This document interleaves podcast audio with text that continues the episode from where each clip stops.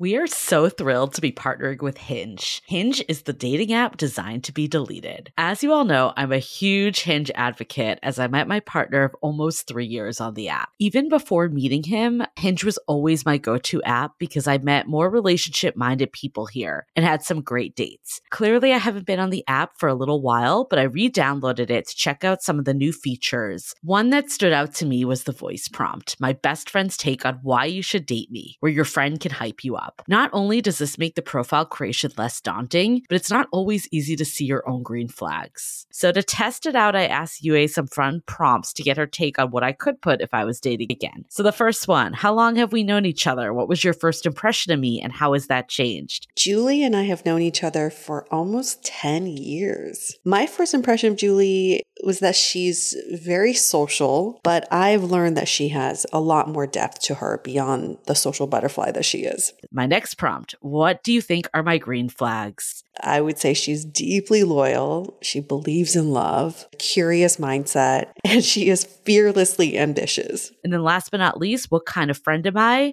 Julie is the kind of friend who will always have your back, no matter what. Damn, that feels nice to hear. So download Hinge and try voice prompts today. Then find someone worth deleting the app for. I love wine, but sometimes it can get really expensive, which is why I'm so excited that today's episode is brought to you by Last Bottle Wines. If you don't know, they're a Napa based online wine shop with a twist. They offer just one hand picked wine per day until it sells out, which is often in hours. So, new day, new wine, always at incredible prices. We're talking 30 to 70% off retail. And the best part is that there's no subscriptions, no fees, and no minimum purchase, just a daily email with a really great wine. They're offering Dateable listeners 10% off your first order with code Dateable. And now is such a great time to join as their marathon sale is coming up on March 28th and 29th. They flip that one day rule on its head and offer back to back deals, which means that wines are only up on the site for a couple minutes at a time and shipping is 100% free. They sent us a mini marathon package of some of their favorites, and let me tell you, they were delicious. Sign up at lastbottlewines.com and use the code DATEABLE and find out why Last Bottle is the most fun way to discover and buy amazing wine. The Dateable podcast is an insider's look into modern dating that the Huffington Post calls one of the top 10 podcasts about love and sex. On each episode, we'll talk to real daters about everything from sex parties to sex droughts, date fails to diaper fetishes, and first moves to first loves. I'm your host, Yue Xu, former dating coach turned dating sociologist. You'll also hear from my co host and producer, Julie Krafchick, as we explore this crazy dateable world. Hello, everyone. Welcome to another episode of Dateable, a show all about modern dating where we dig into the whys of people's behavior, including your own when it comes to modern romance. Hello, Julie. Hello. We're back. We're back. We got a good topic today dating trauma. I should probably start with who our guest today is. Anyone that is in our Facebook community, Love in the Time of Corona, and the Sounding Board, which is our premium community, knows and loves this guest very dearly. We are joined by Janice Eisenman, who is our moderator also. Yay! So we'll start off by saying that before we even get into it. But she's also a writer for Elephant Journal, and mm-hmm. she wrote this article a while back. And as soon as she did, I'm like, we need to have you on the podcast because this topic is so good. And it was basically like the title of it is The Dating Wounds We Carry After Years of Being Single. And it's mm. all about dating trauma, like dating PTSD. And of course, when we say trauma, we're talking about like little t, not like major trauma, but just I think what she really talks about is like when you've been ghosted, not once, but time after time after time, mm-hmm. it starts to take an effect on your psyche. And it's something that as society, we kind of like sweep under the rug. It's like you can mourn losses if it's a divorce or a big breakup, or you like can't get pregnant, or you lose a child, or you lose a job even. But like people kind of in a way like would laugh if you were like, "Oh my god, I went on one date and I'm so mm-hmm. upset because I got ghosted." They'd be like, "Really? Like is that that big a deal?" And kind of the point of this whole thing is like it's not in isolation, but when it keeps happening over and over again, it can become a big deal. I think a lot of times we treat dating like it's a battleground. So when we are faced with these wounds like just a just a bullet, you know, a bullet mm-hmm. here and there, we are taught and we're encouraged to be resilient and just keep going, keep fighting. But we forget that also on the battleground, there needs to be a lot of just reflection too. And like, why did I get hit? How did mm-hmm. I get hit? Mm-hmm. How did it feel when I got hit? And that's sort of what we're going to address in this episode is how to address the wounds that you've experienced in dating so that you can move forward, not like it's you're in battle, but in a much more sort of like a realistic way of of facing um, modern romance and modern dating. Totally. And I think like all weekend, or it's been like sitting with me this one question that we actually talked to one of our members in the sounding board about. And she brought up like, if I just am starting to get like apathetic and kind of be like totally fine, just, you know, oh, yeah, baking at home and chilling and not like, you know, being so dedicated to apps and all of that and like kind of not caring if someone goes, like, is that a sign that I'm giving up or is that a sign that I'm growing? And this like question has really been sitting with me because I think so like good. I have also been in like kind of a weird phase right now with dating. Like I've been really active again starting like January when I got back. Like I was using apps when I was in Boston, but obviously wasn't meeting anyone, but like doing more virtual. And then like since I've been back, I've been definitely more active either just by talking or meeting in real life. I've definitely been in this phase where like things like haven't been like as, you know, like seamless as they have for me in the past. And I don't blame apps because like I've definitely been on apps and like the first date I went on, I met a boyfriend. So it's like mm-hmm. sometimes it just ebbs and flows. And this is like a random tangent, but I feel like when people are like, fuck the apps, like the apps suck, like really, like, would you ever say that about like your favorite bar? Like if you met someone in there, like if someone right. like, you know, like ignored you in your bar or like didn't want to date you, you would never be like, blame the bar. Like it's just like you're just meeting humans. But anyways, that's a random side note that I was thinking People about. just love blaming anything exactly, themselves. Exactly. Exactly. It's always about the environment. Exactly. It's always about the the thing that you met someone or like if a friend introduced you and then didn't work out, you're like, ah, fuck my friend. You would never That's say that. True. You, you wouldn't be like, you well, you could be like, oh, they have bad taste, you know, like that. That's thing. true. Yeah, but you wouldn't be like, fuck my friend. I'm never no, talking to my friend again. No. I'm taking a sabbatical from my friend. it wouldn't be as extreme. And I think like maybe the apps are like the new blaming your city because I feel like that used to yeah. be be like, oh, I'm gonna move. Maybe it's the same actually. It's like this threat to move, and then you're like back a week later. You're like, nope, I'm right. not moving. Yeah, reinstall. I would love to see the numbers from these dating apps. Oh, how many God. how many times on average someone installs and uninstalls in one yeah. year? That would be such an interesting stat to see. Totally, totally. But I think this actually is relevant to what I'm trying to bring up. Is like I've definitely been in patch lately, which is actually mm. ironic because Nikki Novo, who was our our past guest, that was a medium that kind of told me I was going to meet my person this year and warned me I was going to go through a patch that I could not get discouraged and feel jaded. And I think I'm in it right now. So that's kind of mm. actually in a way promising. But I think like being in this patch like you kind of have a decision how you're going to handle it. Like you're like, yes, I could delete and uninstall all the apps, or I can like, you know, learn from it, feel what I need to feel. Like I think especially in this episode too, it's like justify that like, yeah, it's it it never is fun when you get ghosted. Like no one's going to say it's a good time. But it's like how much do you let you let it affect your psyche? And I think that is like actually empowering that it is in your control to decide. And the way mm-hmm. I look at it too, I'm like, okay, like yeah, I've had this string of people that I'm I'm like really excited about, and then they're not like making prioritizing meeting up as big of a priority as I am, or like I meet someone and we're just like on totally different life stages. But the next person could be amazing, and like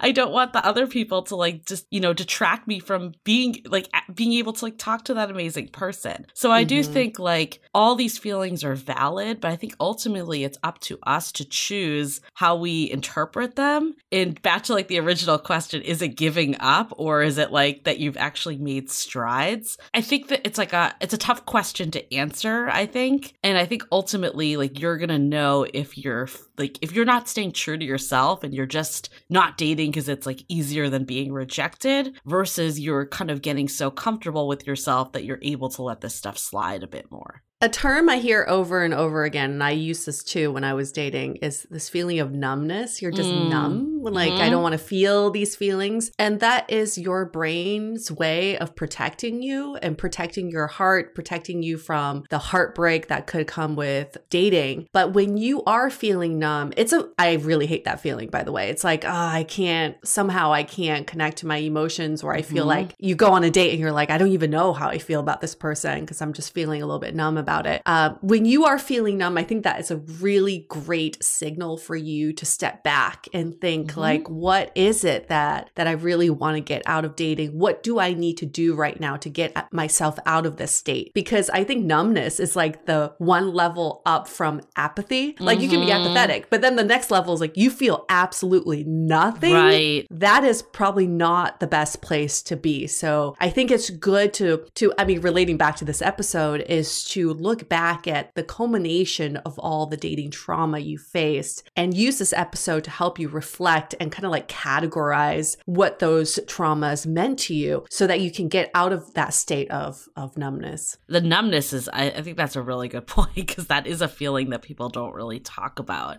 Everyone has a right to how they feel. Like no one's going to ever say you say that your feelings are invalid but i think it's really ultimately what you choose to do with those feelings. And maybe what you choose is to take a break and that's fine. Or you Mhm. choose to use it as an opportunity that you're like okay i'm getting closer to what i'm looking for. And i think like i don't know like i was talking to a friend of mine and i'm like i feel like lately i've been like more open to giving people second sh- dates even if it's not like great on date one. Like especially in worlds of covid where we've maybe talked a bit more than before and i feel like some of them haven't. And i'm like i could feel discouraged by that or i could be like maybe this actually is a turning point for me. Maybe it comes with a little more potential rejection because i'm not the first to say like no but maybe it shows that i'm like becoming more open i don't know you can look at it however way you want to It's all about gaining perspective, right? Yeah, Like, the- totally. The world, you see the world how you choose to see it, and you choose to see it in a certain way, and that puts you in a certain mood.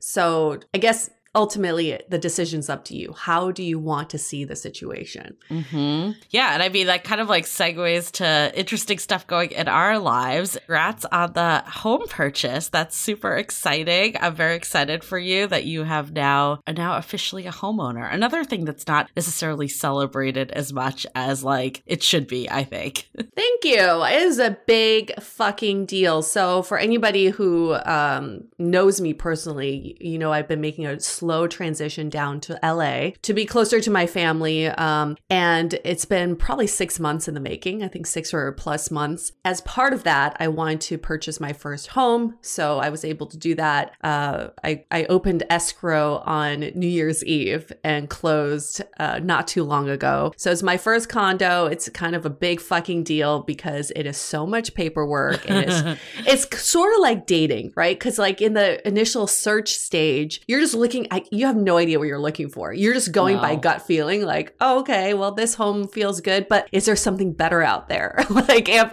am I? Yes. Can I see myself committing to this place for a long time? And once you do commit to a place, you kind of get cold feet. like, wait, that's a lot to commit. For me, financially, it's a lot to just hemorrhage out for a home. But it's been a great process for my partner and I because he's been extremely supportive. He's in the real estate business, so he really helped me along the way. But the way we arranged this, I think it's goes into what Nikki Novo to- told me too. She's like, you're going to choose a very non-traditional route for for a partnership, and I love what we're doing. He owns a place in San Francisco. Now I own this pl- place in LA, but I'm calling it our place because we found it together. We decided on it together. We are furnishing it together, renovating it together, everything together, so that now we have the freedom of two places, but Mhm. also individually we have our own assets. Like this is mine, that is his, and like on paper, yes, we we individually own these, but when we speak about it, when we talk about life, it's that like now we have two places we can go back and forth between San Francisco and LA.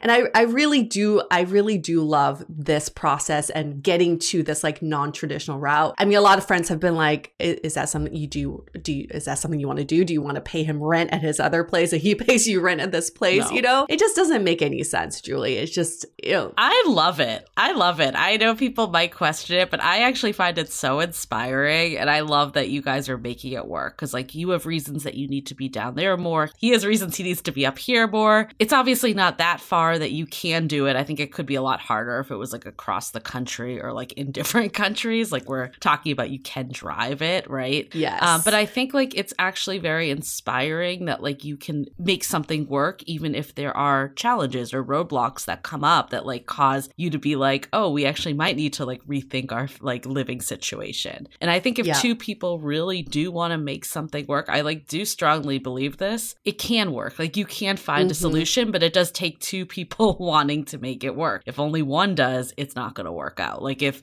for instance, like you wanted to go there and he was like, "Oh yeah, I'll come like once in a blue moon," like that wouldn't work. But the fact No. that you're you're kind of like going back and forth together, I think that does work. So it's like you guys found what worked for you is really the ultimate. I will say one last thing I wanted to comment about this home buying experience is that there's no other no other process that reminds you that you are a single unmarried woman like a home buying experience.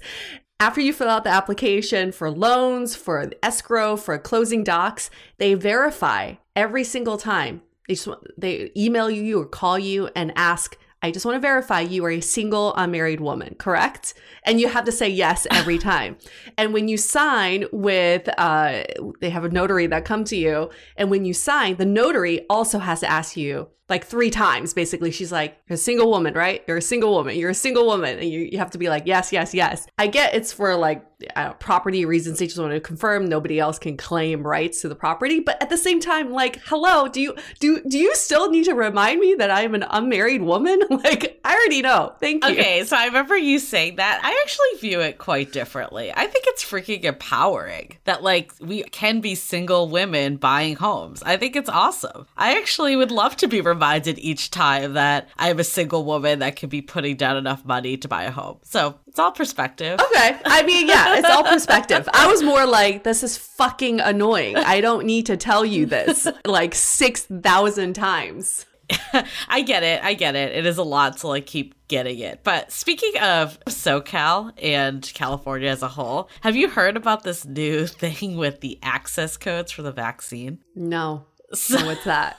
So apparently, um, this is Is basically this a scam? it's not a scam, but it's tricking the system. It's basically skipping the line for vaccination. There's access codes. It actually originated out of private schools in LA. And they like found these access codes that were meant for like underserved and underprivileged community members. and now they're circulating to like anyone. And I have friends that have used it and basically got appointments at Oakland Coliseum. And I think like some of them totally were under the impression that like people weren't using the vaccines because you know how we've heard that also. But it's come out that like people that need the appointments can't get the appointments. Oh, so yeah, it's become like this whole thing. And I think they're like trying to shut it down. But I thought it was super interesting. And it actually just like made me think about too, like uh, even over the weekend, like I was with a friend that got the vaccine and he was like having people over his house and it was like, oh, I have the vaccine. And I'm like, there's gonna be this divide of like the people that have vaccine and don't. And I wonder like how that will impact dating too, because it's like I think when you have the vaccine, you're gonna be more like, oh, I can get out and like resume life again. And then obviously if you don't, you're still gonna be in the same boat as today. So I think it's gonna be an interesting dynamic. Like as I think initially I thought like everyone would be kind of on the same page based off of age. But it seems hmm. like that's not happening. People are kind of gaming the system a bit. Yeah, I was wondering why I know so many young people who've been mm-hmm. vaccinated. But also remember, people feel like once you're vaccinated, you can be around people who aren't vaccinated. You can still pass the virus on. If you're vaccinated, you are more likely to not get it, but you can still give it to other people. So it doesn't exactly make you safe around other people who aren't vaccinated. Just so y'all know. I know. I think people are using it though as a thing, like especially like guys with women, like I'm vaccinated. Oh, yeah. Yes, it could be a false pretense, like you were just saying, but there's something about hearing that. Like if you were choosing from two dudes and one was vaccinated and one wasn't, like who are you gonna pick to hook up with? All other factors the same, right? So I think people Mm. are like using it almost as like a pickup line, like I'm vaccinated. The haves and the have nots. Yeah. I mean, there's definitely a lot of loopholes. Like, I know, like, friends that are therapists that have been able to get it under, Yeah. like, the healthcare. Healthcare, So I yeah. think they're, it's not like they're doing anything wrong, but it's also not necessarily like frontline healthcare workers, right? So it's like there are some definite loopholes in the system. So yeah, I think it's going to be interesting as this plays out, like how people like approach dating and like being in relationships, like what activities you're comfortable with versus not when there is that disparity. Well, that makes me really curious to know if you are listening right now and you've experienced something with people being vaccinated or not vaccinated and how that impacted your dating. Let us know. We love to hear some great anecdotal stories. Yeah, I haven't seen it on the profiles yet, but I think it's gonna come. I definitely gonna think come. it's gonna. Yeah, it's gonna happen. I think people are still a little scared to say they've been vaccinated mm-hmm. because then you you you question like how did you do it? Right, right. So I think like we had this conversation actually in the Facebook community, which is a good segue to some of our just, you know, announcements of the week. And one person was like, I wouldn't put it in my profile because it doesn't define who I am as a person, which I get, but I don't think that's the reason why people are putting it in their profile. It's because they want to have this air of safety, right? Like pick me because I'm safe, right? Mm-hmm. So yeah. Um, anyways, if as if you've been around with us for a while, you probably kind of know the drill, but definitely check out Love in the Time of Corona. That's our public Facebook group. And we also have the sounding board, which is our kind of private members only group where the real action happens. We got a lot of great things in store. One of actually our audio series is very interrelated to this topic this week. It's all about managing setbacks that inevitably happen in relationships and dating, which could be like dating trauma. It could be one person wants to move one place and one person wants to stay another. Like there could be all sorts of things that come up and we talk about like how to manage roadblocks and setbacks and, you know, the real deep stuff that really can get at you while dating. And if you're missing a sense of community and connection, and meeting new people, this is the perfect place to do it. I think some great friendships and deep mm-hmm. friendships have come out of the sounding board. So if you're looking for that community again,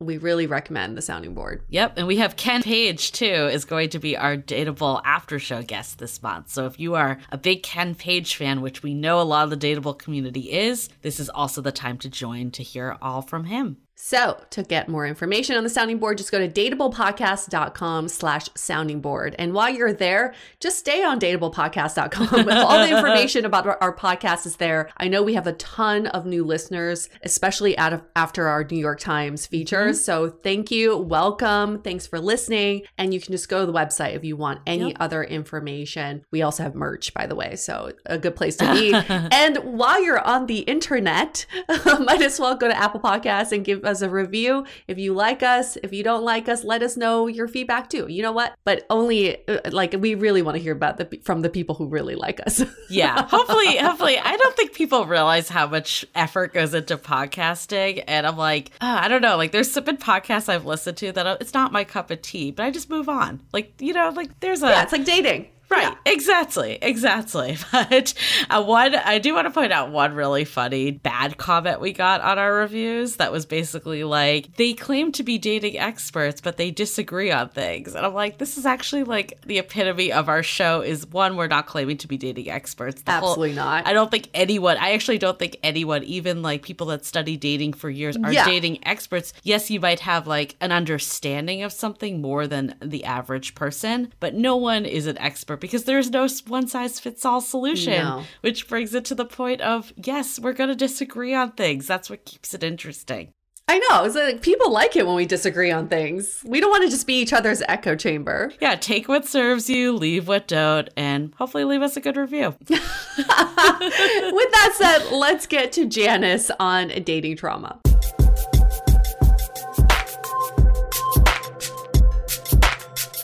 Well, Janice has been so instrumental in getting to know our members in our Facebook group, Love in the Time Corona. But we also want to know more about Janice. Who is she? she is uh, in her 40s, originally from Canada. She currently lives in Calgary. She's been there for eight years. If you don't know where Calgary is, it's in Canada. She's the owner of My Body Couture, a one to one movement studio that helps people feel better in their bodies. And by night, she's a dating and relationship enthusiast. Ooh, I like that word. Who has participated in the evolution of dating from the era of IRL dates seems like a, a, a zillion ago. years ago, yeah. another lifetime that involved the telephone. Whoa. Whoa uses that. Actually, that's back now, but yeah. But not rotary. Uh, to Lavalife, I remember Lavalife and keyboards and Tinder and text. She writes about her lived experiences with relationships for Elephant Journal. And she recently had an article called The Dating Wounds We Carry After Years of Being Single. She's never been married, started dating at age 17. I love it. I love all this information. We're getting so,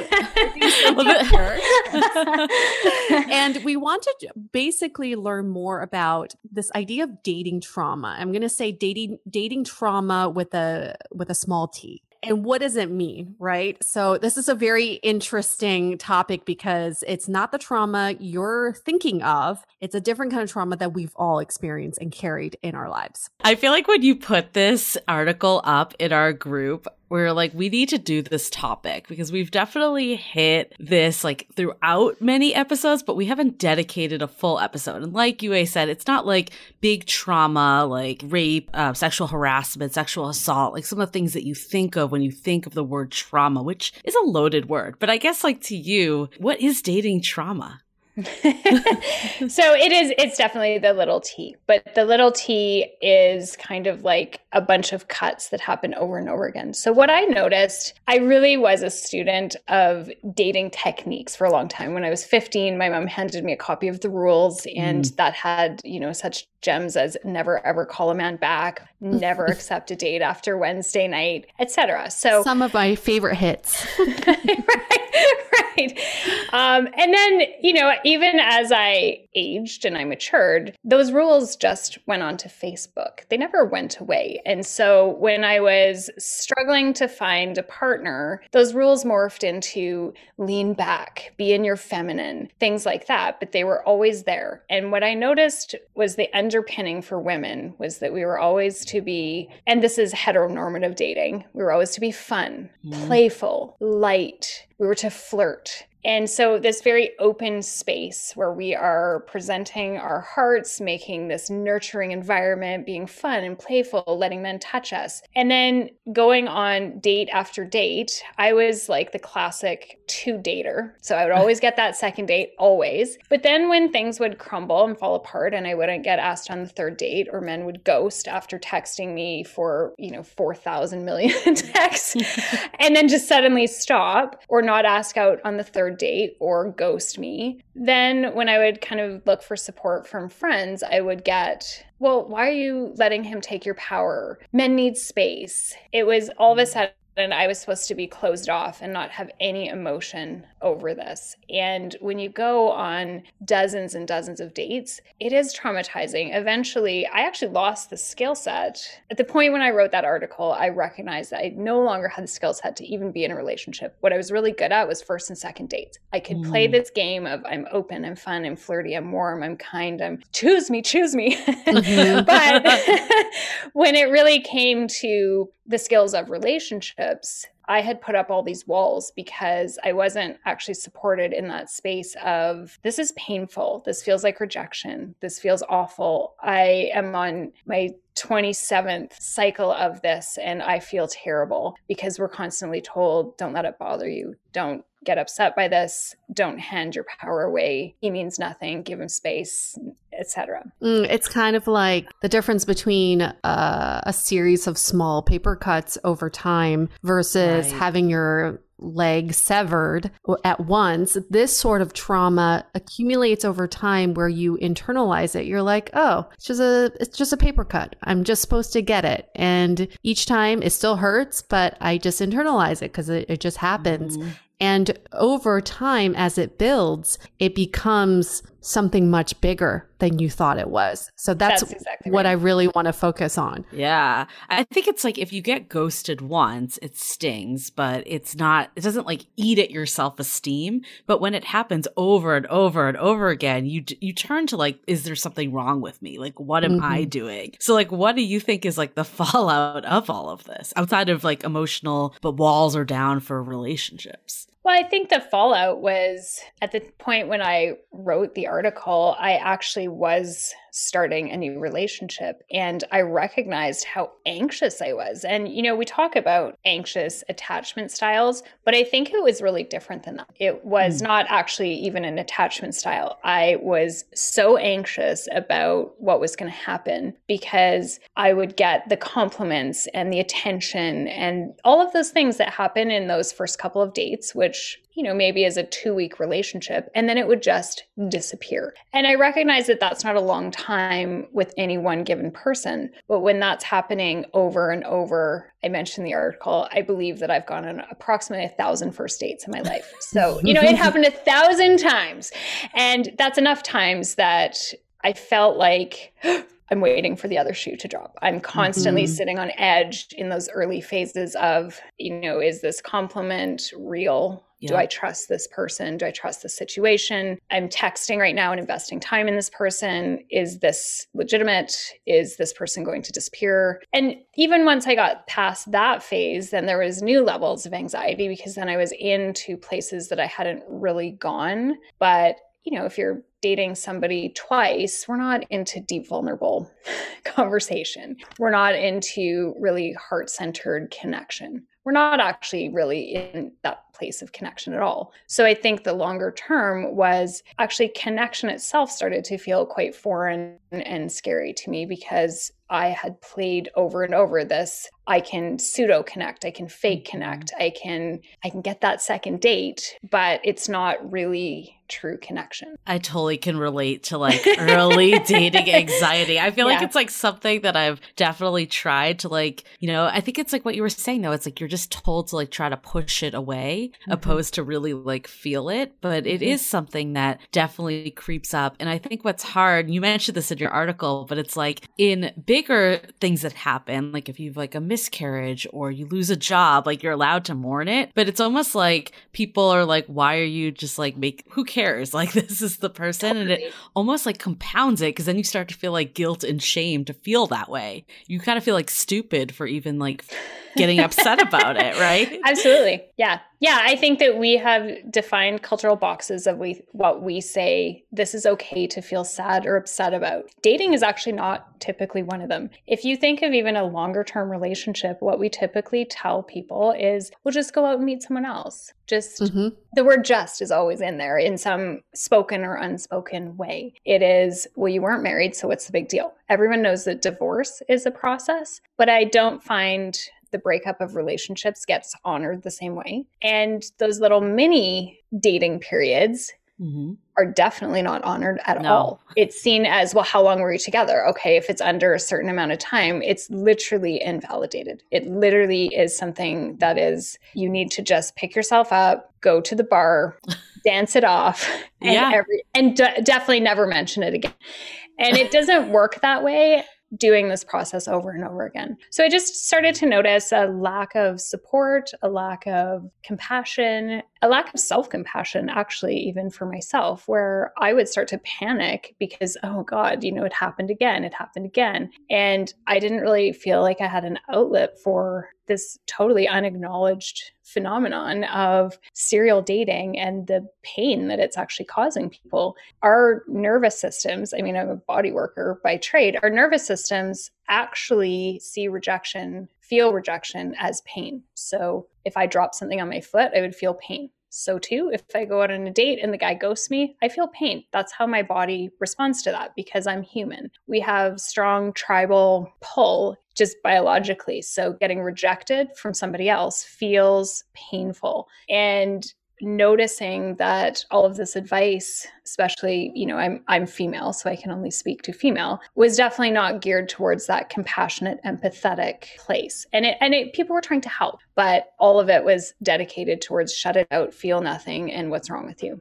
and if this compounds over time, because I think when you're talking about there's no outlet for this, the outlet I do see is people end up complaining. It becomes a blame game. It's, yes. Uh, yes. Bad dating behavior. They become very catchy yes. dating terms, but there's nothing about how do I feel and how do I yes. reconcile with those feelings. So when these feelings are ignored and it compounds over time, how does that affect your love life, especially yours, Janice? How how did you see it affect your love life? Well, I think the idea behind dating is connecting. And what I noticed was how many times I actually disconnected. Mm. So we have a million opportunities in those early phases to choose to connect or to disconnect. And I would often start to disconnect. So the irony was that what I wanted most was connection. And I probably actually created scenarios for myself that were disconnecting and or I chose partners who actively weren't capable of connecting.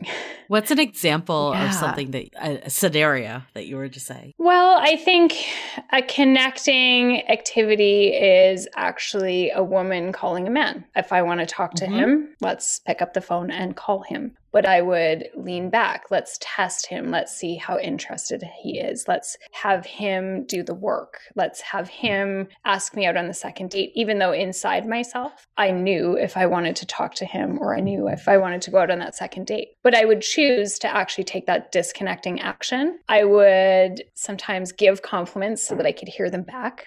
Mm. Mhm. Things like that, where they weren't actually genuine activities, it's playing as if. So I think that that did ultimately impact the people who would ask me out. I didn't necessarily check where people were at. So I didn't maybe screen with some questions about people's emotional capabilities because I was afraid of the answer. So, you know, if they matched with me, texted, there was a period, I wouldn't do this again. But basically, I, I remember telling people this, so I know it was true. You know, I would go on a date with anybody who would ask, Mm. which is a great, it's a great activity if you're a new dater. I was Mhm. not a new dater. I'd been dating for like 15 to 20 years at that point. So it essentially was allowing people to choose me. And then I was stepping out of the process and I was not actively bringing that connection towards me. And then that's like a Um, vicious cycle because then, like, in this situation, men will say, like, oh, she's not actually interested. And then they lose interest. And it's just like, Yeah. that's the cycle that keeps continuing itself. This is just years and years of really bad dating advice because I think Mhm. about yeah. again it's you you said it it's very ironic when our whole goal with dating is to find connection with someone yet our other goal is to win and when you try to win the situation you disconnect and then you do not present an authentic part of yourself. So how are you really supposed to find a true connection? And that's where I think this this dating trauma can can really hinder someone's relationship and their dating cycle mm-hmm. is that you forget what your main goal is. You lose sight Right. of, of the perspective of what dating is. I also think that it creates a scenario where you actually disconnect from yourself. So we talked Mm. about this a bit earlier, but I had these feelings. I could feel it in my chest. I could feel that pit in my stomach. I could feel that anxiety sort of taking over, which makes you panicky. It made my thoughts run faster. My voice would sort of the pitch and tone when I would call girlfriends would go up. And then to sort of hear well meaning advice of literally don't give your power away, don't let it Right. bother you Yep. you know that men need space well i have to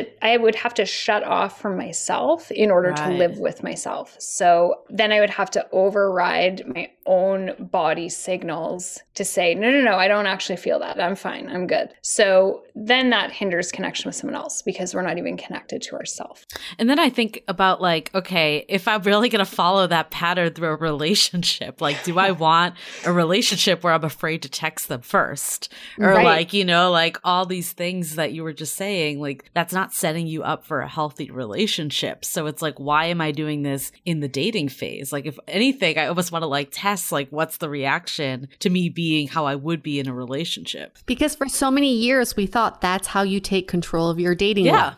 hmm Is when you disconnect, when you ignore all your feelings Yep. and you try to f- force something and contrive something to happen uh, by quote unquote ta- taking control. I mean, we've talked about it before. We definitely blame the rules, why men love bitches, like all that series of books are the downfall for sure. So bad. But I think dating terms are actually a downfall too. I'm curious what you guys think. Like, Me I too. feel like by normalizing ghosting or breadcrumbing or all of that, it's almost like giving permission to do these Mhm. things. Like, how do you guys think it's affecting dating trauma? I think it gives a lot of heightened awareness to that. I have been dating online since I don't even know what year Lavalife was around.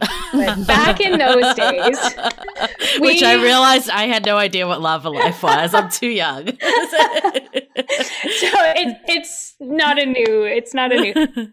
Um, so in those days, yeah, there was actually ghosting. We would go out on dates and nobody would pick up the phone and call the other person back. That's mm-hmm. a form of ghosting. But in reality, no one was upset about that. No one talked about it for hours with their friends. No one went online and bitched about it. Facebook didn't even exist. So there was no place to sort of build momentum with that. But it puts a lot of focus on that behavior. And it's really interesting because that word is around, but also nobody's acknowledging the emotional pain. It's mm-hmm. what I see instead is, oh, this asshole ghosted me. Mm-hmm. I hate ghosters.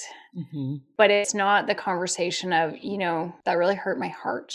I really was starting to feel a connection with this person. This is a mini breakup. Mm-hmm. Actually, forget it. It's a breakup. It mm-hmm. might have been a week long relationship. It's still something we have to emotionally process. I think biologically, we are exposed to more people on Tinder in one day than we would have ever met and been exposed to in our lifetime back in the day. And we don't even have to go mm-hmm. that far back in the day. My grandma's alive and she's 98 years old.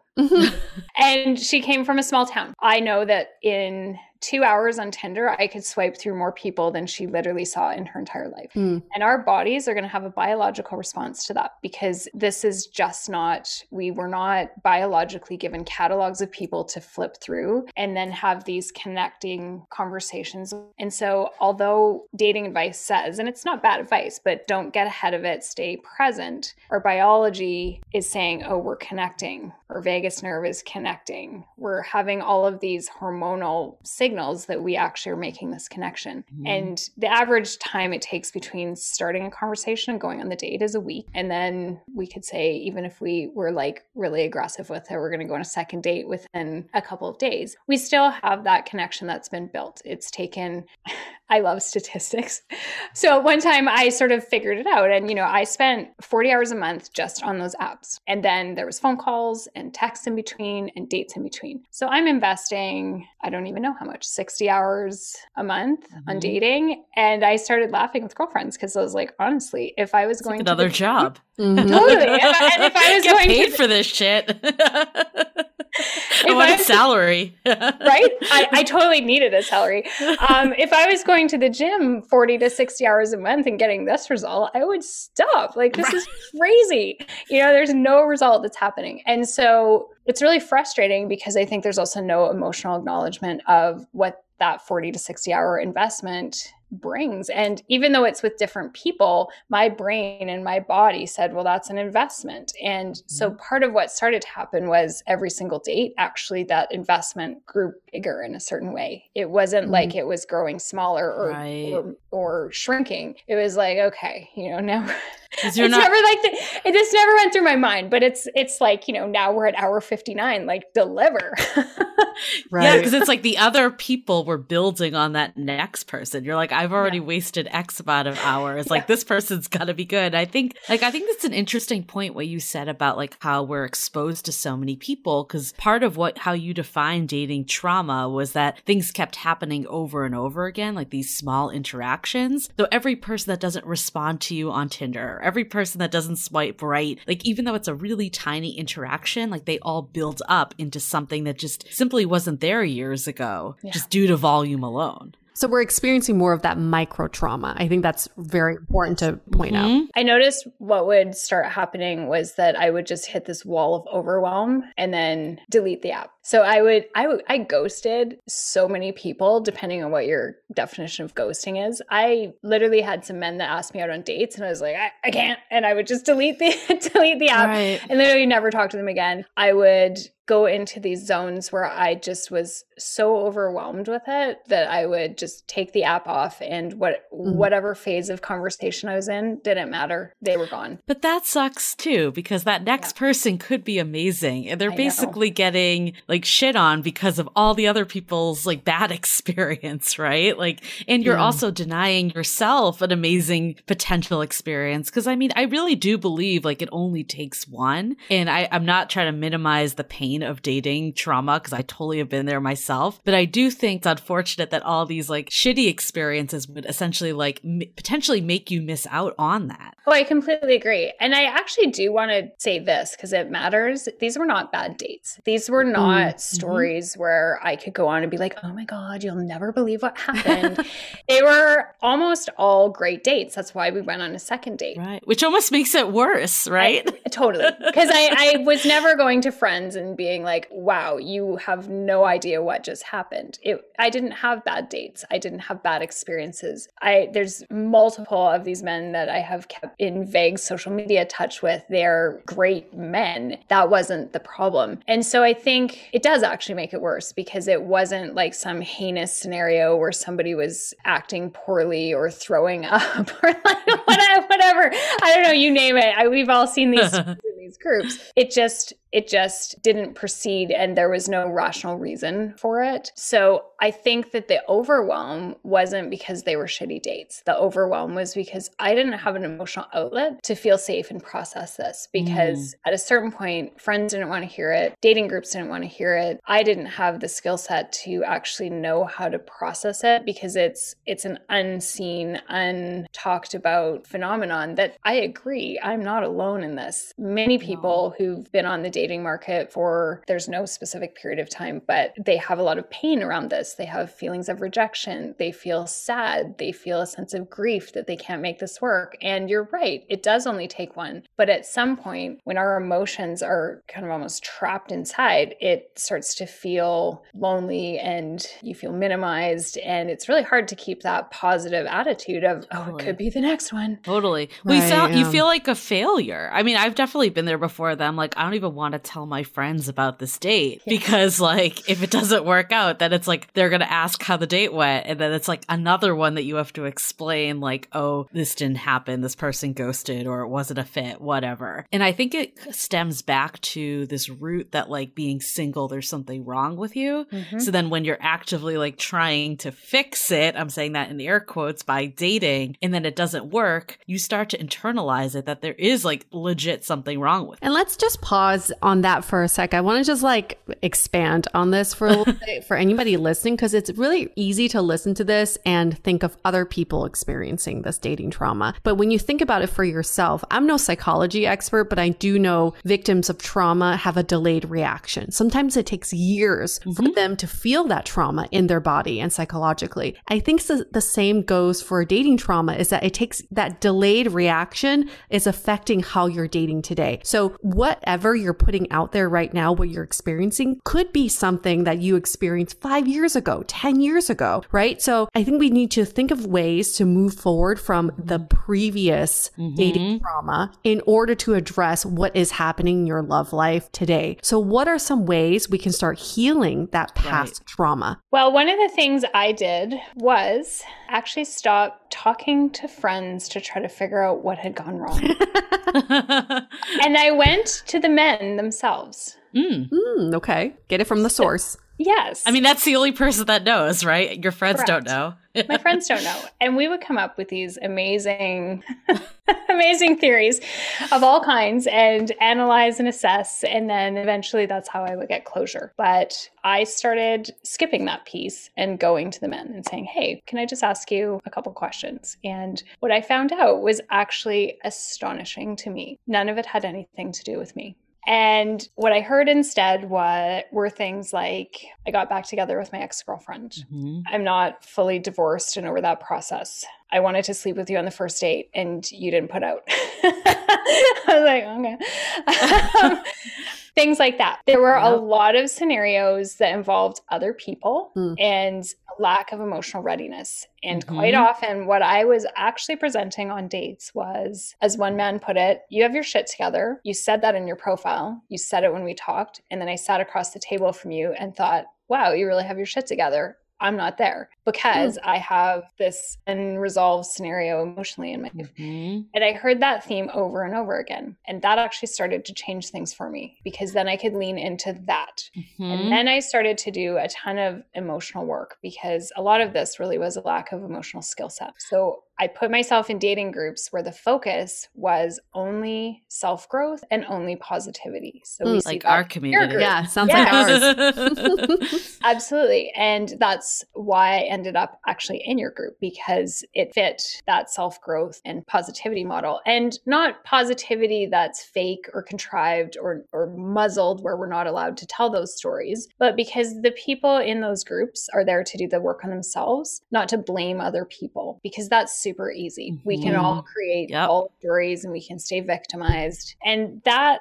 started to help me get connected back to myself. I want to double down on this because I actually had a similar situation happen to me. Like I remember like I went through this stage of serial dating and I was always in the mindset of like why don't they like me? It was all about me. And it, I really and I think it is easy to fall in that trap because the reality is after two dates you actually don't really know that much about them. Like if Mm-mm, you've been no, out for a couple hours, like usually they're not going to be that forthcoming about what's going on in their life, especially if it's it's enough that it means that they can't pursue a relationship with you or with anyone else, Absolutely. right? And I remember like after I dated my most serious ex, like I feel like he was like very, you know, like open about just like the, like the issues that were going on in his personal life. And I remember being like, wow, I think also that just comes with being in a relationship too. You realize it's not just about you anymore. Like there is yeah. another person here. They have a whole world view that literally some of their actions or inactions have nothing to do with you.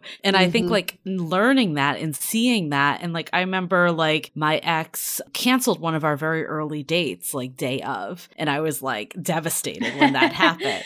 But he did follow up, like, I'll, I'm gonna like reschedule it, all that. So I did give it another chance. Then like later on, I learned it was because of like depression that he had. So it's like, how would I know that though going in? And then that's something that has literally zero to do with you. And now if you don't know that, you're just like internalizing it that you did something something wrong again. That's right. And then I think that I started before I underwent a change process, I started to ascribe specialness to people that would ask me out again. I'm like, oh, this opportunity doesn't come around very much. This is a really mm-hmm. special person. Instead of actually going inside and saying to myself, do I want this person? It was it was coming from that lens of did they want me? Because mm-hmm. it was mm-hmm. happening so often that I I did feel that sense of I'm flawed. It takes a special person to go on a date with a single mother. I literally was told that so many mm. times. It takes a special person to date a business owner who's female. I was told things like that. And so I internalized all of that. And instead of actually sitting at that table thinking, does this person meet my checklist? Are they showing signs of being emotionally available? Are they being consistent? Are they intellectually engaging? Mm-hmm. I was actually trying to do the opposite where if, if we went out again well they must be special because they right. just proved they were and i think that that just creates that feedback loop again where then we are actually hurting ourselves and it's it's subconscious it's not like i set out to do that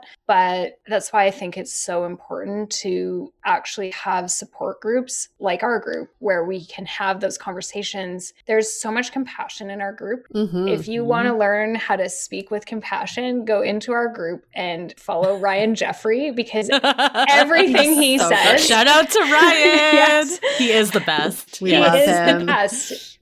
he is so compassionate towards people's experiences. Mm-hmm. And I had to mm-hmm. learn that skill. It was not inherent to me, much as people always say that women are nurturing and caring. That was not inherent to me. And I now have a self awareness and self compassion practice that I do every day. And that was a hugely important piece of moving past this as well, because then I could just sit with my experience. I could acknowledge that it was painful. I didn't call 25 girlfriends one after the other seeking that that sort of please make me feel better and inevitably again through no fault of their own it would just make me feel worse because what i really wanted was someone to say you know that sounds really painful that's mm. unfortunate right that sounds hard but I had to learn how to do that for myself. And I'm still practicing that and I will be forever. But I think it's really important to also have somebody else in the world doing it for you. Post in our group, tag Ryan, he'll do it for you. so you were kind of talking about it earlier that ultimately this made you like it made it difficult to have relationships because yeah, you had very. so many walls up. And I think it's yeah. kind of like chicken and egg because sure. I've thought about this before. Like I'm like, I don't want to go on a date and like share my whole life story or not like my whole life story, but you know, like enough about myself that this person gets to know me only for them to disappear. But at right. the same time, like if you don't share anything about yourself, then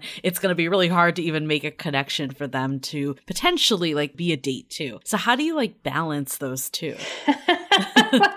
I'm laughing because how I learned to balance it was to do what I would call fake vulnerability. I spend oh. time one on one with people in my job where I exchange a lot of stories with them. And I'm, you know, I'm not a hairdresser, but I function in that same capacity where I talk to people all day long. So I really learned what stories sounded vulnerable and sounded like I was sharing something that was actually personal, but actually I didn't have any emotional charge or attachment to. Mm. So I could kind of go on dates and share things that sounded like they must be vulnerable and connecting, but I actually had no heart behind mm. them. Give us an example. Dancing like a monkey. Yeah. Yeah. What's an example? Everyone's going to share this on their next date now. Um, I'm not sure. Nothing is jumping into my head, but things that you'd share in a podcast. So, Julie and you, I know you have that experience because you're sharing things on a podcast, and they're not things that you're wanting to keep a secret or that you're necessarily sharing with your best friends, but that you would feel comfortable putting in public. So, I would share difficulties about being a business owner, or I would mm. share something mm-hmm. about, you know, it commonly came up. I'm a lone parent, so how did that happen? And I would share some version of that story that was polished, but sounded like I had some emotional connection to it. But it really not every deep dark secret you don't need to reveal. No, and I one. and I don't think that you should be doing on, that on first and second dates, anyways. But I have a public career, and these were things that I would write on Instagram with the exact same amount of emotional charge to it. So that's not actually vulnerable. That's fake vulnerability. It's hmm. performing. Mm. It's sharing things that actually don't connect because because there's no heart in it. It's it's words, it's coming out of your head, it's not coming mm. out of hmm. your heart and your body. Interesting. That's an interesting distinction. I like it because it's not mm. it's like I think performing sometimes I think of like, you know, putting on an act essentially, and I don't think it's that because you still are sharing no. what's coming no. from you, but you're just not like if this person never called you back, you wouldn't necessarily have something out there to them that wouldn't be out there to the public essentially or that you wouldn't feel comfortable with the public. I guess what I would say is I didn't put I didn't have any skin in the game. I wasn't taking mm. any risks. Right. I was actually unknowingly falling into these gender stereotype tropes where I'm acting like I'm nurturing, I'm acting like I'm caring, I'm acting like I'm open. I I am actually fun and playful as it is, but I was really playing into that and then you know the man would ask me out on the date, the man would pay, the man would the man was doing the same thing. He's acting as if, but in mm-hmm. the meantime not saying my ex-girlfriend is hovering around outside. I'm not actually fully divorced. Right. Um, my mission for being here is to see if I can sleep with you tonight. And so he was hiding something, but actually, so was I. And so it's no wonder that we couldn't kind of get off the ground. But I've been in the dating market long enough to know that I think we are all doing this on Tinder. And it's why people are so dissatisfied because we are acting as if, and nobody wants to really put any skin in the game. Everybody's playing mm-hmm. this game of chicken and that's, right. I think, why we have the safety of all these rules because, well, if I do this and I do that and I do this other thing, I'm not actually invested. My heart's not invested. So if I get rejected, well, he rejected me for stories on Instagram right. and not actually the real me. But again, talking heteronormatively, the guys are doing exactly the same thing. And then everybody just feels this sense of emptiness and loss and disconnection and dissatisfaction. So, fake mm-hmm. vulnerability, you're still putting your foot in in the game because you are sharing about yourself. Yep. You're just not going so far in that you're getting like way ahead of things either. Yeah. I think it's just, I think dating is really an energetic connection. Relationships are about an energy exchange. Mm-hmm. And I wasn't really offering much energy. They were words without soul. Mm, that's oh, that's fascinating because I feel like that's it goes back into the dater view conversation. This goes one step deeper, but you're also revealing things about you that you're not super attached to. Um, I do think vulnerability needs to be earned on a date. Yes. Vulnerability, right? I remember yes, going on a date with a guy who revealed that he got a girl pregnant and she was super upset and ended up getting an abortion and too much on the first date and that he came back and apologized to her and, but said you shouldn't keep the baby. And then he wanted to get back together with her and she's like go away. And I was like wait I haven't even ordered a drink yet. And I just felt like yeah. I remember you texting me about that one. I left I, I don't even remember his name. Right like why do you need to know that story about him? Right? I just feel, and also in some ways, I just felt like I didn't earn that. No, that sounds like somebody processing their emotions in front of you. Mm-hmm. Mm-hmm. Yeah, I mean, I don't. I like. I like what you're saying with fake vulnerability. I don't know if I love the word fake. Yeah, just I don't because think it's like right putting word. it out there. I think we need to do. It's like maybe it's like small v or something. Yeah, like, small v. Yeah. So I think I think real vulnerability after a date, and again, this is something actually, quite honestly, I feel the patriarchy trains out of women is saying, I had a really great time and I would love to see you again. Can we plan for that? Mm-hmm. Real vulnerability does not need to be sharing stories about your abortion or whatever. um, those are things, yes, they need to be earned. But I think what are those small things that make you slightly uncomfortable? I'd love a good night kiss. I'd love to see you again. Mm-hmm. When I get home, can we text? It's just mm. putting yourself mm-hmm. out there a little bit that is vulnerable. And I think when we're waiting for men to do it, we're not doing that. And then I, I personally was trying to kind of fill that vulnerability w- bucket with different things, but it actually was those little things yep. that were missing. And so there was no heart because I was coming home hoping to hear from the guy or calling girlfriends and expressing things that I wasn't saying to the man. And actually even even when they ghosted me or even when they said, you know, let's not go out again, instead of actually talking through those feelings with them, which would have taken less than 5 minutes, hmm. I would invest all of that in telling girlfriends. So my vulnerability actually went to my friends because they would say, mm-hmm. "Oh, you know, how was your date?" Mm-hmm. And I say, "Oh, I just really I, he was so cute and I really You didn't tell him." Yeah. No, I didn't tell him. And so you know, I think when we hear the word vulnerability, we hear deep, dark secrets, and it doesn't right. mean dark secrets. It, it's just what is in your body at this moment is yep. I want to connect with you and making that ask for that connection. And so now you'll see this on the board, but I'm like a, like a raging feminist in terms of let's get rid of these gender norms, let's get rid of these heteronormative mm-hmm. dating rules and let's actually follow ourself. And it's because of my own experience with that where I would you know show this vulnerability in a in a not truthful way and then miss the part that actually was vulnerable, which is saying, you know, this date meant a lot to me. Mm-hmm. Our texts feel very connecting. Can we can we do this again? I am definitely relating hard to this because I remember like during this period that I was doing like the serial dating, I had this guy friend who was married to another friend of mine and he like never dated. So he would give me the advice that I should just like reach out after and tell them I had a really good time. And I was like, I will never do that. Like, because mm. I was following the rules and I'm like, you just don't know because you're not in today's dating world, like blah, blah, blah, blah. You know, like totally discounted his advice, which I should have listened to. And then like I think think like years later is when I started to just like not give a crap a little more, like similar to what you said, just like be more authentic of like how I'd be with friends and, you know, not like kind of try to play by these rules. And I think like saying stuff like that gives permission for the other person to then become vulnerable themselves and pursue it. And I think we've talked about this and you kind of alluded to it, this like game of relationship chicken where like both people are like one foot in, one foot out. And if they don't get a sign from the other other person, just no one acts. Like I went on a date the other day and I was like, I could go either way on this one. Like I'm like kind of impartial to it. Mm-hmm. And he probably said the same. And like since then, nothing has really happened. So it's like this game of impartialness, I think is almost like the worst thing that we do. Mm-hmm. Absolutely. And I think it's because we have so many options out there. So we wait for this magical, meet cute story where you lock eyes and the second you see each other, you make this instantaneous decision where you quote unquote just know. And I think that relationships aren't actually built that way. Think of how many friends you have that took hours of time and mm-hmm. investment mm-hmm. to actually get that closeness. It wasn't like you met them and were instantly like, oh my God, this person is my best friend and I just know. And it's just, I can feel it everywhere.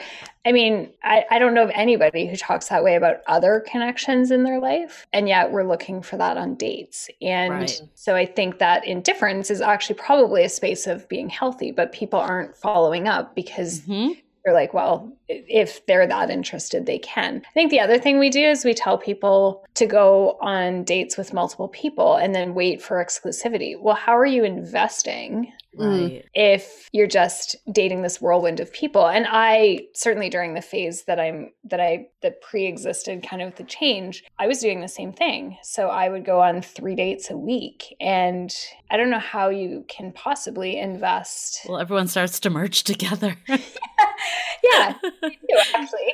And it actually is a form of creating a wall where that training to go on multiple dates and fill your man funnel, which is advice that's given to women quite frequently, is actually a way of being avoidant and putting up walls. And it's a way to supposedly prevent pain because, mm-hmm. well, the minute you might feel pain, somebody else is going to be there and then you can just ignore it. I don't think it's healthy, actually, personally. Um, so after I shifted and started really getting into my emotions and practicing awareness and learning emotional skills, I started being very direct with men that even if it was a first date, that was the only date I was going to go on and play that through to the end. No man ever had an issue with that. But that way I focused on that particular connection, that particular relationship. Maybe it was a day. That's okay.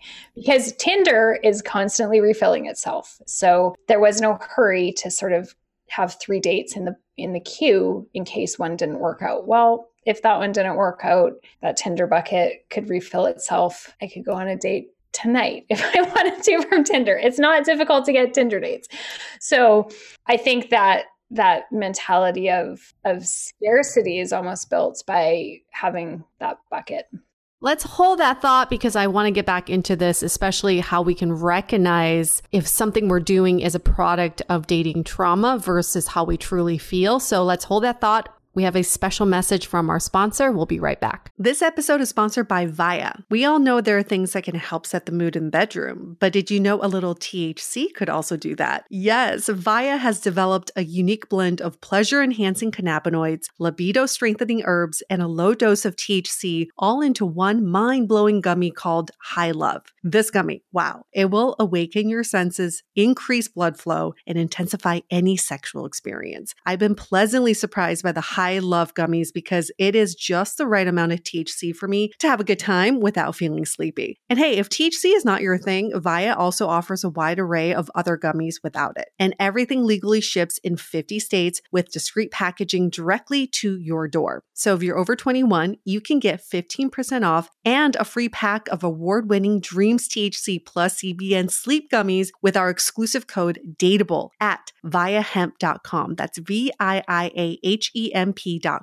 Let the gummies work their magic. Head to viiahemp.com and use the code DATEABLE to receive 15% off and one free sample of their Sleepy Dream gummies. That's viiahemp.com and use the code D A T E A B L E at checkout. Take your passion and pleasure to a whole new level with high love from Viia Hemp. This episode is made possible by Armoire. Armoire makes getting dressed easy. With a clothing rental membership from Armoire, build the perfect wardrobe with brands that are high quality, unique, and recommended just for you. All you have to do is take a five minute style quiz and select items from your dynamic, personalized closet. The styles show up at your door in as little as two days. Then, when you're ready for new clothes, just swap them out. Listen, I live in Southern California. There is absolutely no need for puffer coats or any sort of those winter jackets. But when I travel anywhere else in the world in these cold months, I'm Often burdened with the task of getting winter clothes. And now with Armoire, I can just rent my winter wardrobe. It's brilliant. Right now, our listeners can give Armoire a try and get up to 50% off their first month. That's up to $125 off. Just visit armoire.style slash dateable. That is armoire.style, spelled A R M O I R E dot style slash D A T E A B L E to get up to 50% off your first month and never worry about what to wear again. Try Armoire today. But I do want to get back to this idea because I think dating multiple people could be a product of dating trauma. If it doesn't feel natural to you and you feel like yes. you're forcing yourself to do it, that is a product of you not, not, not wanting to feel hurt and abandoned and not wanting uh, to form deeper connections. So mm. applying it to ourselves, how can we recognize the difference between something we're doing that is a product of dating trauma versus how we truly authentically feel? I think trauma lives in our brain as some sort of heightened state. So we've all had that moment after dates when we call friends and we're a bit agitated and we're in our head and we don't mm-hmm. actually feel that calm. And you may not even actually register the idea that you're upset, but that's a form of mm. not actually being in your body. So your nervous system is registering that as And so I think any activity or behavior that is happening from that state of frenetic energy is going to be a kind of trauma. And so that's where we actually throw those rules on top. I've had lots of conversations with people about initiating dates or following up. And I love what Julie said, which is, How are you naturally? I personally am a social connector. Mm-hmm. I call people, I organize things. That's just my nature. And so, in that frenzied, panicked headspace, that anxiety headspace, I was throwing a dating rule on top of right. never call a man because I was 15 when I learned that one and it gets reinforced over and over again. And then I noticed it was those racing thoughts where I didn't have the skill set in those days to check the facts. So I would go into, well, he's not going to want me. I'm not going to be appealing. I'm going to be needy. And there's still to this day, those narratives will still pop up in my head. Mm-hmm. But I recognize now that they are in my head. They're racing thoughts, they're anxious thoughts. And when we're actually behaving with authenticity, our nervous system feels super calm. And I think that we're often confounded about which is which because we're told that chemistry feels like sparks, it feels exciting, it's nerves. So I was really confused between those because I'm like, oh, this frenetic sense mm-hmm. means that I really like him and that, you know, this is exciting. This is how it's supposed to be. But I wasn't actually able to ground into what my body actually would feel like if it was in a mm-hmm. restful, connected, calm state where I could actually calmly, without this weird narrative in my head, be like, oh, you know, I'd really like to talk to this person. I'm going to call him or I'm going to text him. So I think it's that's why I have a body practice. I do yin yoga every day to practice the feeling of being calm, mm-hmm. being connected to myself. And I didn't do that for dating purposes, but it has laid a foundation in my awareness about what calm, connected me feels like. And when I jump outside of that in a dating context, I'm doing something that's not calm or connected, which means I'm doing it from that place of micro trauma. Right. So, yeah, I feel like we've had these a lot of conversations lately of like, how do you know when it's your own stuff versus like the external person putting it on, essentially? And I, I, hate like blaming someone else, but sometimes people just aren't a good fit for you. Absolutely. And they bring out certain sides of you, or like they're just not ready and it's clear and it's like coming through as ambiguity or whatever. So, like, how do you kind of separate like releasing your own anxiety when it comes to dating versus like distinguishing like this just isn't the right fit? I think that a good fit for me is someone who doesn't trigger that anxiety state. Mm-hmm. And that's a statement that's way easier said than done.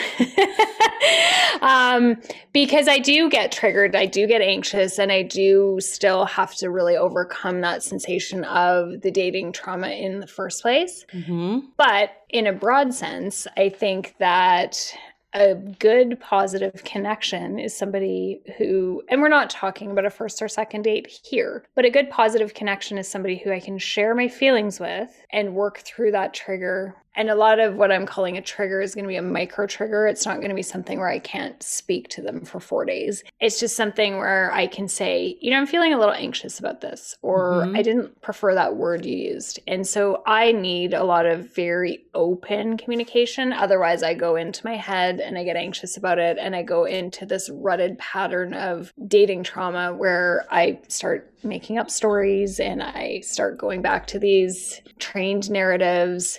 But at this point, I can kind of catch myself. So, a good partner for me is somebody who's going to actually help me recover from that and heal from mm-hmm. that, as opposed to feeling triggered all the time with mm-hmm. no outlet. And I think it's a nurturing kind of safety, the same way a mother picks up a baby who's crying and it feels calming. If a stranger picks up a baby, mm. the baby is not going to feel calmed by the same activity. So I look for that sensation when I wake up in the morning of does my nervous system feel calm? And I mm-hmm. literally actually go through that process with myself to have that sense of awareness because I I really became aware during this process of how often I was triggered and then would look to that emotionally unsafe person for support or for conversation, communication, connection, but actually would just end up re triggered or feel unheard or feel unresponded to. There wasn't any sense of nurturing that accompanied that.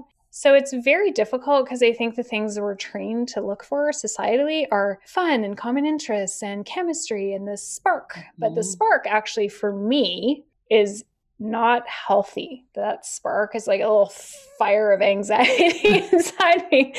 And so I'm actually looking for the opposite. I'm looking for somebody who, when I wake up, I feel like a, a cat that's purring as opposed to a fire that's burning. Well, tr- they say trauma begets more trauma because that's what you recognize. So you become almost addicted to that yes. feeling in your body and you feel like something's wrong if you don't feel traumatized in a relationship. And that's why there's so much self sabotaging. Yeah behavior out there and toxic dating Correct. behavior. So how can we stop ourselves in our tracks before we carry on with this kind of bad dating behavior. Again, my favorite quote is we're all each other's consequences. So we got to stop that kind of behavior with ourselves if we don't ever want to feel that again with other people. So like you talked about the triggers, what are other ways that we can just stop before we react? I think we really do need to have personal practices that build emotional health, emotional safety, mm-hmm. build bodily awareness so that we can identify is that a pit in my stomach or are those mm. butterflies? Things like that. Mm-hmm. So that that actually really does come back to doing that work on ourselves and then also surrounding ourselves with other people who are doing that work. There's a language mm-hmm. that comes along with that. I could post something very personal on the board in our group right now, and I would get met with compassion and understanding. I would mm-hmm. definitely find somebody else who related to that experience. And so pulling ourselves out of those scenarios of the toxic dating groups and the toxic friends and the nervous system that's always amped up and actually, the more stress we have in our lives, I think the more we need to really have these active practices of looking for these emotional safety skills, self regulation skills, co regulation skills, self awareness skills, and what does it actually feel like? Because I don't think that mm. most of us know. I certainly didn't. And I agree with you where my baseline was like a cat on the ceiling. And so that for me was just normal. And then you added a little extra fancy dating anxiety. And I was like, yes, this is it. And it and it felt intoxicating. And then I felt like I couldn't actually discern. You know, I would hear things like make a list of your must-haves and deal breakers. Well, I didn't know how mm. to apply that at all because I didn't have that baseline sense of this is what it feels like to take care of me. This is what it feels mm-hmm. like to mm-hmm. nurture myself. This is what it feels like to be safe in my body. Mm-hmm. So I have, I have, I actually am old school. I handwrite my to do list. Me too. Every day. Yes. It's a, yes, no, it's, yes. I know. It's the Lavalife generation. we handwrite everything. With a couple years younger, just no more, all digital.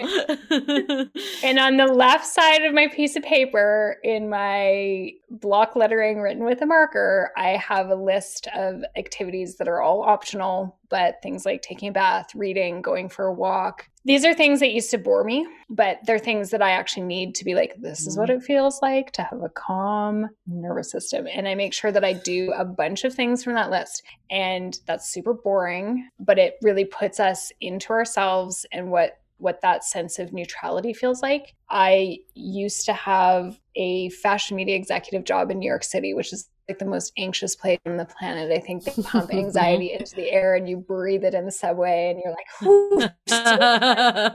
um, and so my sense of what anxiety was, had you asked me, I would have been like, no, I have no anxiety at all. So, how was I to actually know what anxiety was versus calm? And I really had to move into these practices daily mm. to know what it is. And then I start to really look for people that mirror that and help me embody that myself. I love that. I think like bringing it like full circle to what you said earlier is like I think the problem is yeah. we're not in touch with our emotions. Like we think that like there's a certain anxiety, but that's not like relative to yourself. What we were talking about earlier when ghosting happens, you're kind of just complaining, you're not like really taking it in of how you're feeling with something. And I think for myself like and this is ingrained in society is like it's you're told that you don't want to act needy. That yes. saying if you're like a- feeling anxious to a man in a heteronormative relationship is like the worst thing you can do. And we actually had an interview recently with Connor Beaton, and he turned something around him. on me completely.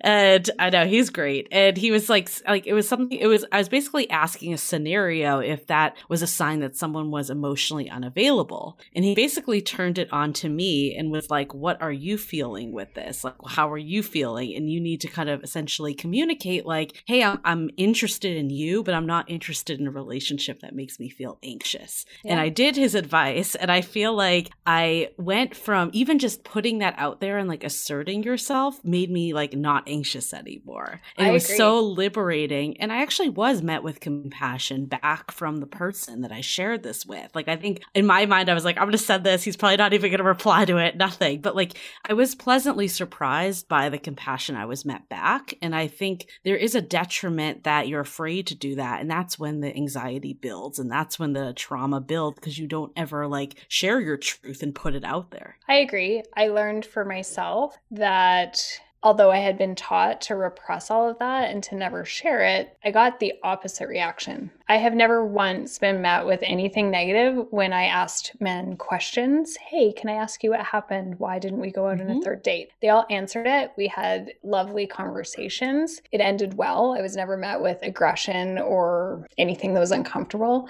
When I would tell men, I've just met someone. I want to see where this goes. I got back mostly notes of, wow, that was really great of you to tell me. Good luck with that. Mm-hmm. And mm-hmm. many of them even said, if it doesn't work out, keep me posted. That is not what our cultural narrative suggests is about to happen. And so I started dating from that place of compassion and self compassion and really being the person that I would want to date, where, mm-hmm. you know, I don't want to get ghosted. So I'm not going to ghost other people. I don't yes. want other people going on dates with me and going going home and having all, all this anxiety. So, you know, I'm happy to answer any questions and I'm going to actually give people reasons why I don't want to proceed forward. And we can do this in a kind, compassionate way, not fake kindness, not trained womanly kindness, but actually really speaking the truth. And it completely neutralizes anxiety. So I will still sometimes wake up with kind of free floating anxiety and then I sit down like, okay, what is happening here? And the second I actually can put words to it, it evaporates. If it involves someone else, I just go tell them because that is the truth. That is what I'm feeling. And I haven't had any experiences where somebody says, Oh my God, you're so needy. What's wrong with you? It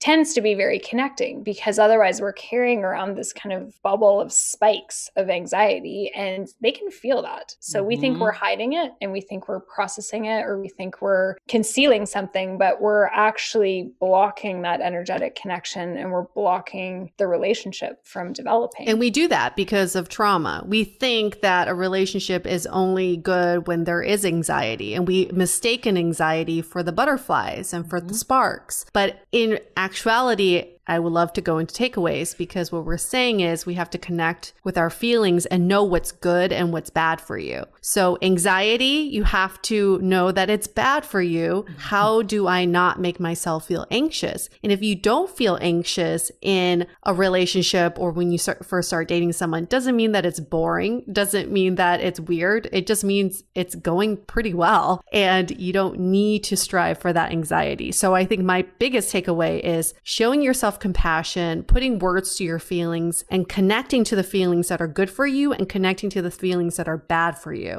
And I love having some sort of ritual where mm. self care is prioritized, where you take a few hours in a week to sit alone with your thoughts. Self care doesn't actually need to be a bath, right? It doesn't need to be the spa. It could just be mm-hmm. sitting in a corner in your room, being alone with your thoughts and saying, How are you feeling? What are you feeling these days? And is this a good feeling or a bad feeling? So that's my biggest takeaway from this conversation. But my second takeaway is we almost have to accept the fact that everything we do today is a result of this buildup of relationship and dating trauma we've experienced in the mm. past. And the only way to move forward is to reconcile with those past traumas. Mm-hmm. My biggest takeaway is to feel all the feels, like regardless how insignificant it sounds. Like I feel like I won't minimize it because I've definitely done that too. It's like the minimization because you don't feel like it's a big thing. It's only a week long or whatever. Like shit happened. Like you're allowed to feel however you feel from it. And I think like this happens with men and women. This isn't like a women agnostic. I remember one of our um, past couples we talked to, Sammy and David. I remember him actually like saying to her like, "Hey, I'm feeling anxiety because." Because of past shitty people I've dated that have kind of like left me on red and this has happened and I really like you and I don't want this to happen again. That is vulnerability. And that's not necessarily like disclosing all your deep, dark secrets and life story, but it's not, it's having the courage to put out like where you're at with someone so they can meet you. And if they don't meet you, then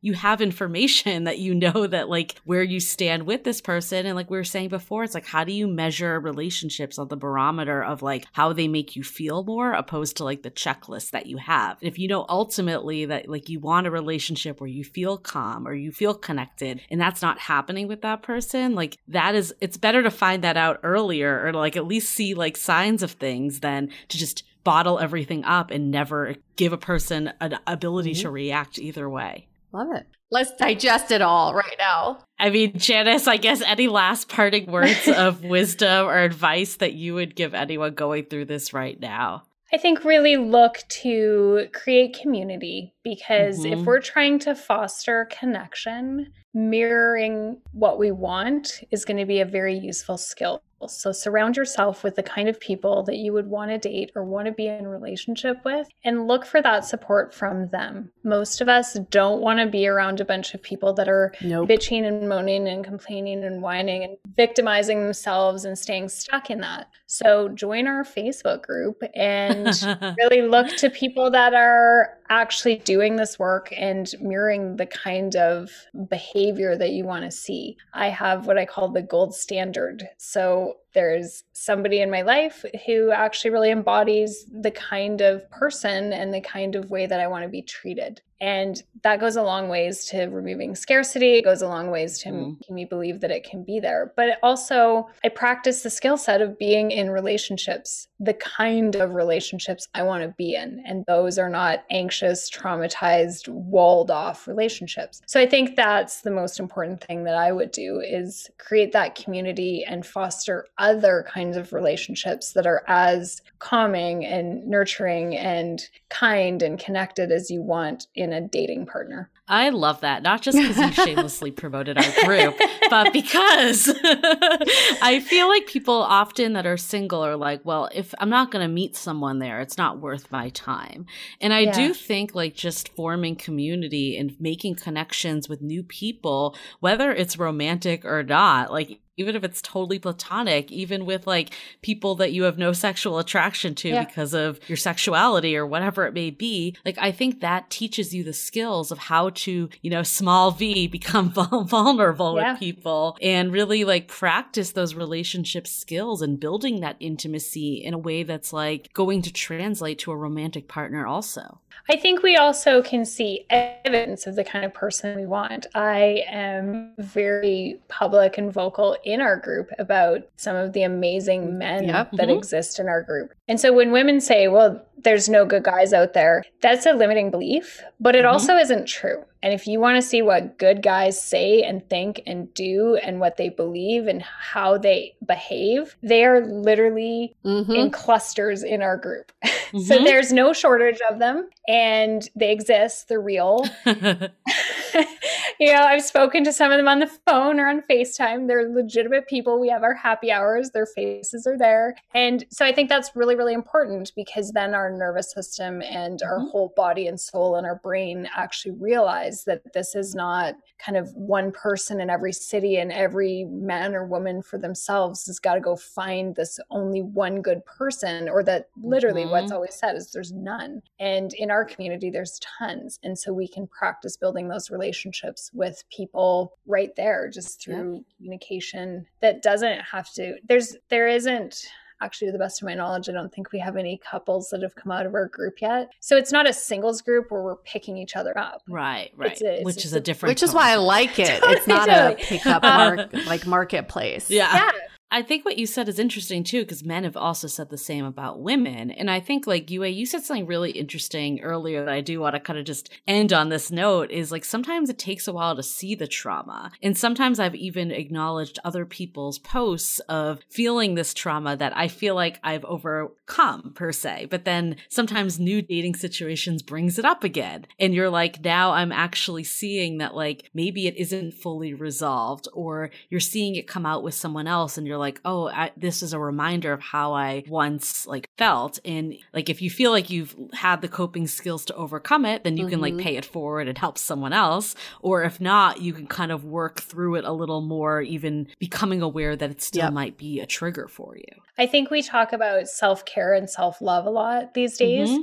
The reality is, we cannot learn relational skills True. on our own. So, self love and self care are important, yes, but we don't actually know what relational skills we have until that's tested through relationship. Because I could sit in my apartment all day long, all self love and self care, my cashmere, feeling good and calm and doing all of mm-hmm. my practices. And then, you know, I've had scenarios where this is real. Somebody that I'm dating says something and it's one word, and all of a sudden my nervous system is off in some other plane that has nothing to do with that person. And that's a trigger. And I'm not going to trigger that in myself. I'm not going to sit on my couch and play you know, Right. videos of this one word. And often I'm not even aware of what it is, but but we just have this response. So we can't learn relational skills Hmm. On our own. There's no such thing as Mhm. healing. I see this narrative a lot. We can heal. And there's this No. idea that it's like we become this healed person and only then should we date. This is going to be messy for all of us. We're going to get triggered and traumatized and etc. But the relational skill set comes from being in relationship. I think that's so important that you said that because I definitely had that sinking moment that I'm like, I do this podcast. I feel like I've come so far. Like, why am I still feeling this way?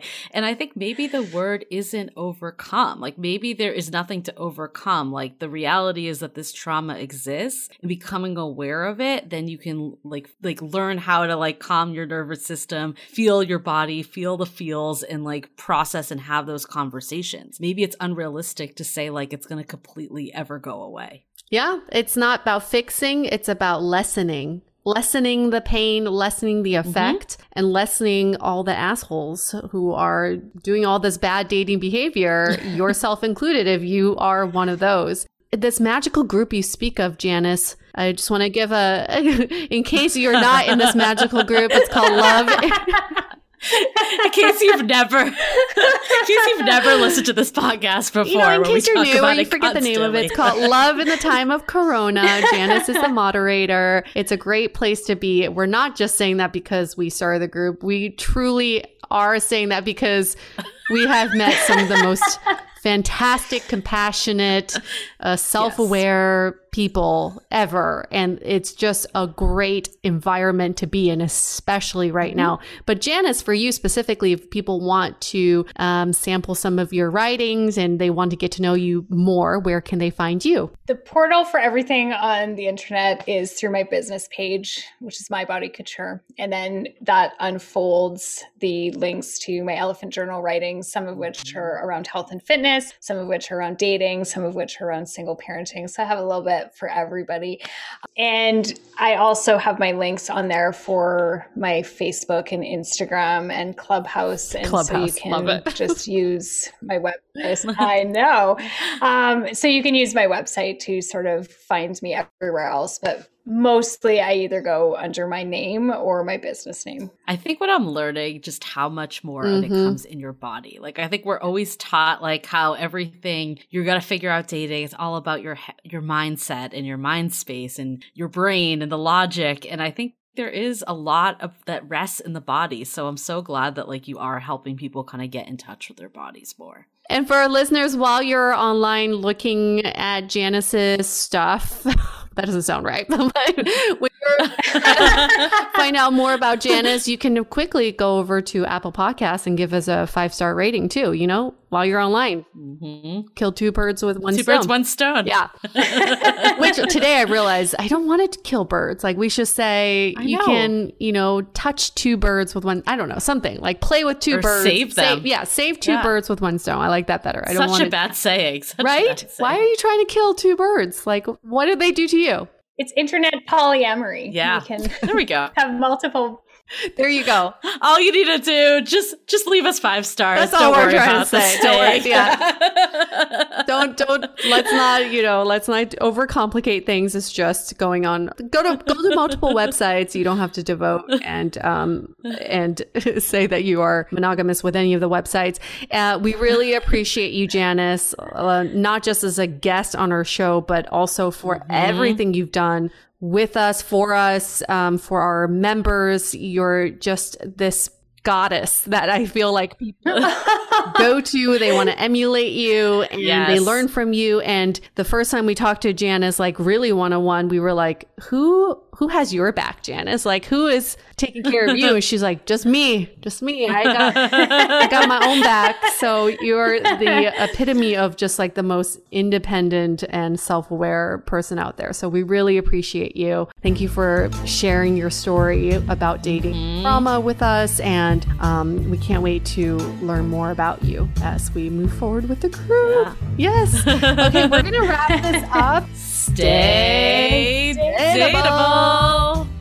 The Dateable Podcast is part of the Frolic Podcast Network. Find more podcasts you'll love at frolic.media slash podcasts. Want to continue the conversation? First, follow us on Instagram, Facebook, and Twitter with the handle at Dateable Podcast. Tag us in any post with the hashtag Stay StayDateable, and trust us, we look at all those posts. Then head over to our website, dateablepodcast.com. There you'll find all the episodes as well as articles, videos, and our coaching service with vetted industry experts. You can also find our premium Why series where we dissect, analyze, and offer solutions to some of the most common dating conundrums. We're also downloadable for free on Spotify, Apple Podcasts, Google Play, Overcast, Stitcher Radio, and other podcast platforms. Your feedback is valuable to us, so don't forget to leave us a review. And most importantly, remember to stay dateable.